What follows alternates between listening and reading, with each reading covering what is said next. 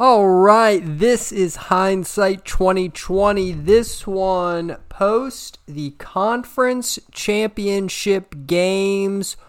What a fantastic day of football. Just a great day of sports in general. I'm going to humble brag about my day here on Sunday. So I got up early as I do, took the dog for a walk, took him to the park, went to the gym, which was an absolute necessity because I have to detox after the debauchery that was experienced with the day of Disney day drinking the day before. Get home, do some chores, give the dog a bath, and that was it. That was my docket. I had to take care of my puppy because after that, starting at about 11:30 noon, old man Jeff watched the Royal Rumble from the night before because God knows I'm not going to be staying up till all hours of the night, meaning past 8 p.m. Eastern time. Watched wrestling into the two championship games. I mean, just battle royals and battles for NFL supremacy all day long. It was absolutely fantastic. And I gotta say, as entertaining as those games were, the theme was, you just can't surprise me anymore at this point.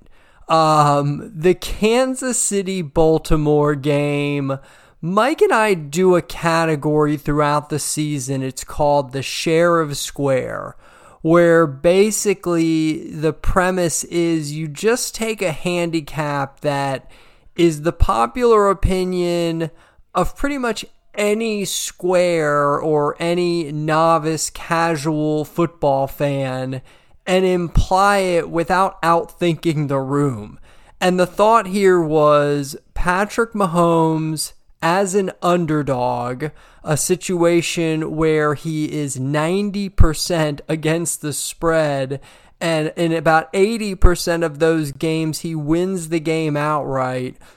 Go ahead and take the Chiefs because, yeah, it's Patrick Mahomes getting points.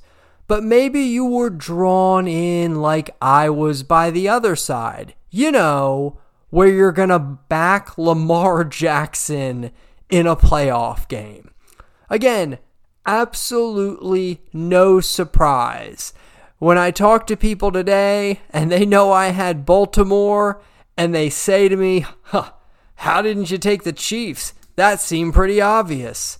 I want to get mad. I want to explain something about sharp betting and positive EV and power rating evaluations, but I can't. They're right. The square opinion was the right opinion on this one. And frankly, it wasn't even all that square. It was frankly pretty sharp. Best quarterback on the planet going against a guy that tends not to be able to show up and play in playoff games. Yeah, that was a handicap I should have been able to get to. But you know what? I'm not all that upset about it because I think I just held firm in a belief that I had that this was the year for the Ravens. This was the year that they were going to go over the top. Now, I was dead wrong, but I kept faith in my opinion, and it didn't matter that I felt I was on an island in this one. The only good news is because I was on an island, I think a bunch of other people had no sweat wins on this game. You know, it was funny. Kansas City, it was like what I like so much about the Chiefs is they constantly play each opponent like the individual game that it is. They're not going into games saying, okay, here we are, we're the Chiefs, this is what we want to do. They look at each game and say, okay, how do you beat the Baltimore Ravens? And in this case, it was throw your heaviest punches early on offense and defense, jump out to a lead, and watch them be confused and melt down. And frankly, that's kind of what happened. Now, Baltimore's defense got it together after a really slow start. They didn't even allow points in the second half, but Baltimore's offense just never looked comfortable. Even on the very first play of the game, it looked like something out of the leather helmet days. They were in a bunched I formation. Lamar was under center. It was a basic run to the right. It just didn't look comfortable. And every time Baltimore got off the field, Lamar Jackson, didn't it seem like he was running to his Under Armour cold gear? Could not wait to get his beanie on, his jacket on, his face mask on. It just looked like he was never engaged in the game. And as much as Baltimore hung around, I know that game came down to the Zay Flowers fumble, but it just never felt like they were going to be comfortable enough to win. The one time where it looked like they shifted the momentum was when Lamar got his pass batted and caught it himself to make a big gain. You saw him laugh. You saw everybody loosen up. You saw the possibility that Baltimore could finally right this thing and get it going, but then the fumble happens and there was just no hope on it. And I gotta say this, look, I know MVP is a regular season award. We're not supposed to look at the playoff performances. Nobody's gonna take the award now from Lamar. NFL, if you're gonna make it a regular season award, award it after the last week of the season. Don't let everybody's eyeballs see this. You're not doing anyone any favors, including your MVP system, when you try to tell me that the MVP of the league was the guy who at no point in the game looked like he had any chance of beating the other guy, the actual MVP of the league over the past decade. It's a bad look, NFL, so either count the playoffs or award it at the end of the regular season. You make everybody look bad by the way you do this. The Chiefs, they were awesome. Championship-level defense. They held the ball for 37 minutes. They kept Baltimore on the sideline. And for all the talk that we and countless other people's joked, the NFL was going to fix the game. Patrick Mahomes has his free flag. What are they going to do for the Swifties? The Chiefs just kicked their butt. No ifs, ands about it. It was just an all-out thrashing from a championship team. Kansas City deserves it. And frankly, Baltimore, they deserved it too. And the fact that I just can't let go of my fandom, that purple cape, this want and this desire I have to want what I see as Baltimore's potential come to fruition, cost me here in this game. There's part of me that always wants to hold on to that because I think we've got to trust our gut in certain betting aspects. But there's other parts of me that have to recognize when that leaves the station of objectivity and starts to pour into some sort of glass of subjective fandom. I got to be better on that in the future. Great win for the Chiefs here. Get the win and the cover as the dog wins outright. Okay, let's talk about Detroit. This was a collapse for the ages. I didn't think San Francisco played particularly well.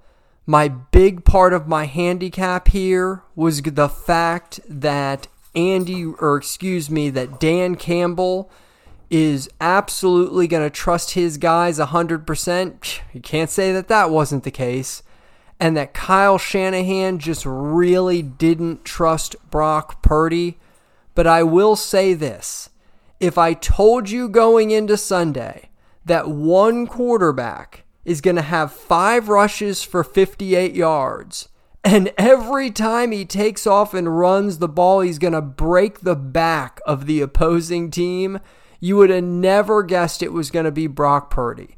I don't know how well he played here. He looked lost for the first three quarters of the game, but everyone in San Francisco got found when Detroit just completely collapsed in this game.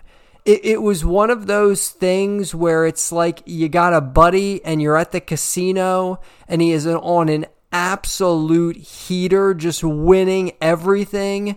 And then all of a sudden you watch him misplay a hand of blackjack and he gets really upset about it. And you say, oh no, that's not going to be a one-time mistake. And then one mistake leads into the other. And the next thing you know, he's pushing all his chips on the roulette table, trying to get green 00. It was just an epic collapse with Detroit.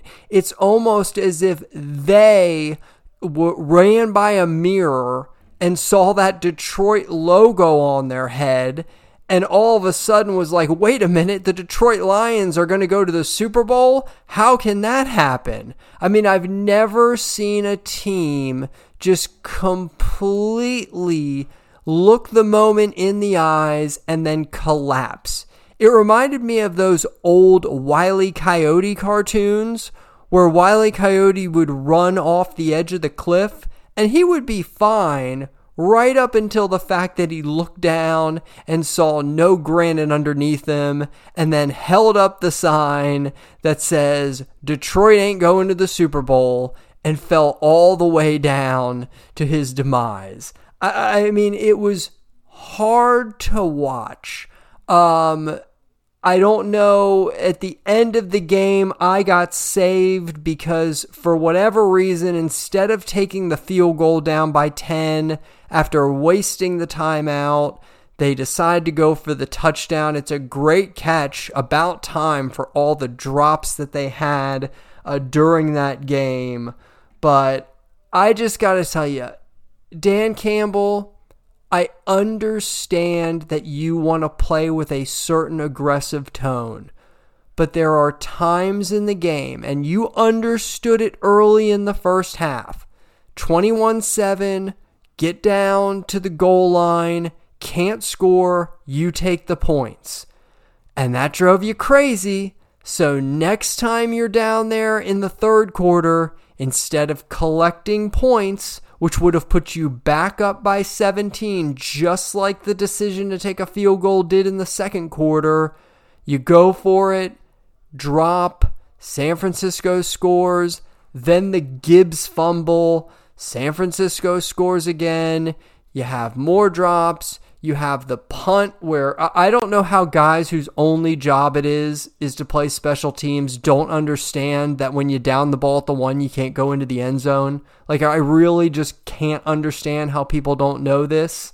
And then down 24-27 with no momentum, with no confidence, instead of taking the field goal, you go for it. Now, I understand you thought you needed 30 points to win the game, but there was 3.5 minutes left. Did you really think it was going to be the last score of the game with your defense? Tie the game, for crying out loud. If San Francisco scores it all again, you can go down and match. Even if they scored a touchdown, you could go down, match, and do what you always do and go for two. It was just like, I don't think the biggest mistake to Dan Campbell was not taking the field goal and then missing the fourth down conversion in the third quarter.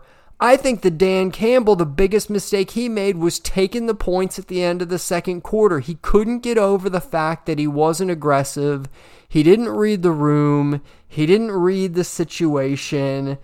It was an absolute shame because it looked for sure like Detroit was going to their first Super Bowl. Instead, it's an utter collapse. Collapse with a lead in Detroit. A no-show from Baltimore after they fall behind in the beginning of the game. And here we are, Chiefs, 49ers Super Bowl. It should be a great game. This thing right now, recording this on Monday, this thing is hovering around Pick'em. I can't wait to see this line move back and forth. Mike and I will be getting together this week. We're going to do our Super Bowl preview show. And then after that, there's just one more hindsight. And then, man, my time is just going to open up. I'm not going to have to do all this work for football. You know, I love it, but I do start to get burnt out of it. And it is nice when when things open up and I can start to read some of my other books. I can start to listen to some more podcasts that are not football related. And if you're looking for something not football related, check out the Happy Hour with Ariel and Deuce.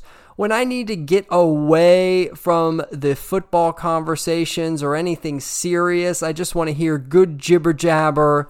These guys get together. It's a good hang. They're talking about all sorts of pop culture stuff, and it's just a good listen. I like that when I'm trying to get away from the stress of the football. So check out that podcast. I listen to it every week in my busy time, but now I'll be able to add other good time podcasts as well. Mike and I will be back discussing the big game this week, and you can bet on it.